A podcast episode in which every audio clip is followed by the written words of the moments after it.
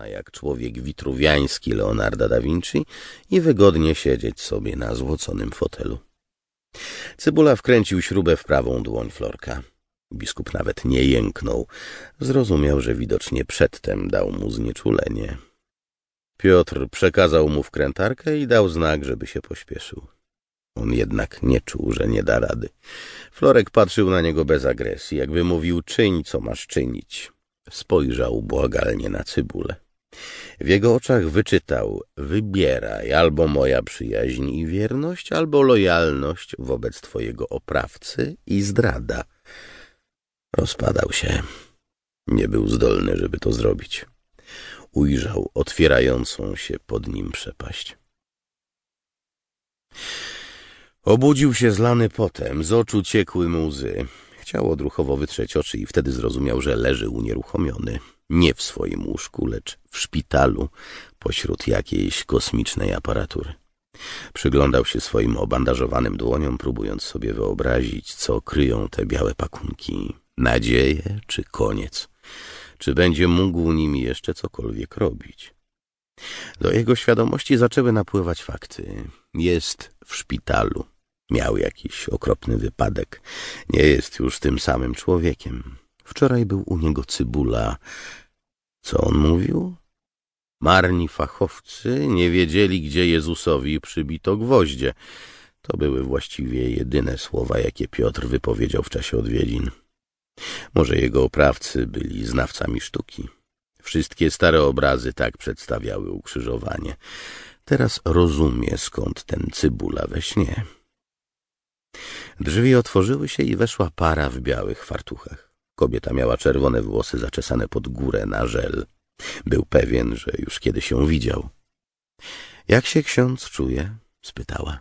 — Trochę lepiej niż wyglądam, ale tylko trochę. — Humor jest, a więc pierwsza oznaka zdrowia — uśmiechnęła się ciepło.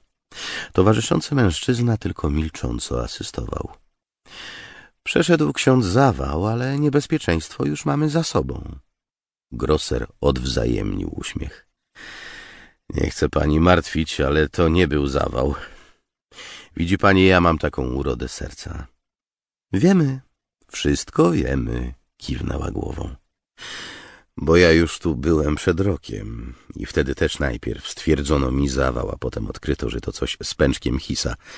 To tak jakbym przechodził zawał. Zgadza się? Mamy księdza dokumentację. Ma ksiądz prawo nie pamiętać, ale to ja byłam osobą, która poprzednim razem tłumaczyła księdzu. O Boże, Grosera nagle olśniło. No tak, przecież to jest Mini, lekarka z nogami do nieba. To ona wypisała mu receptę na przekazie do prosektorium. Gdy to odkrył, błagała go, żeby tego nie zapisywał w swoich książkach, bo będzie miała nieprzyjemności. Wszystko pamiętam, pani doktor. To dobrze. Ale tym razem ksiądz naprawdę przeszedł zawał. Zrobiliśmy księdzu koronarografię i założyliśmy stenty. To gorzej, uśmiechnął się gorzko. To znaczy, że już... zawiesił głos. Na śmietnik? Nie, proszę księdza. Miałam pacjentów, którzy przeszli po kilka zawałów. Wszystko zależy, jaki to zawał. U księdza nie jest źle.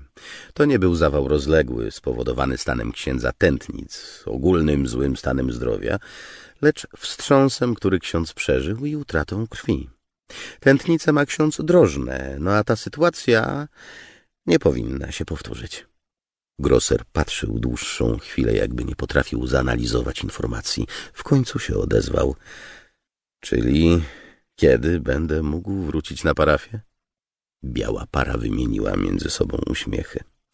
To już pytanie raczej do doktora Tymoteusza Kanarka, stwierdziła Mini. Doktor był tu od pierwszych chwil, by się zaopiekować księdza rękami, powiedziała i wzrokiem oddała pałeczkę stojącemu przy niej milczącemu koledze, po czym pożegnała się i wyszła z sali. Kanarek był mężczyzną niewysokiego wzrostu, o szpakowatej brodzie, gęste włosy zaczesane do tyłu z wyraźnymi zakolami. Sierść wystawała mu spod białej bluzy niczym apaszka. Uroku dodawała mu niewątpliwie opalenizna.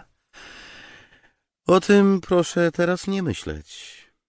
To się nie da.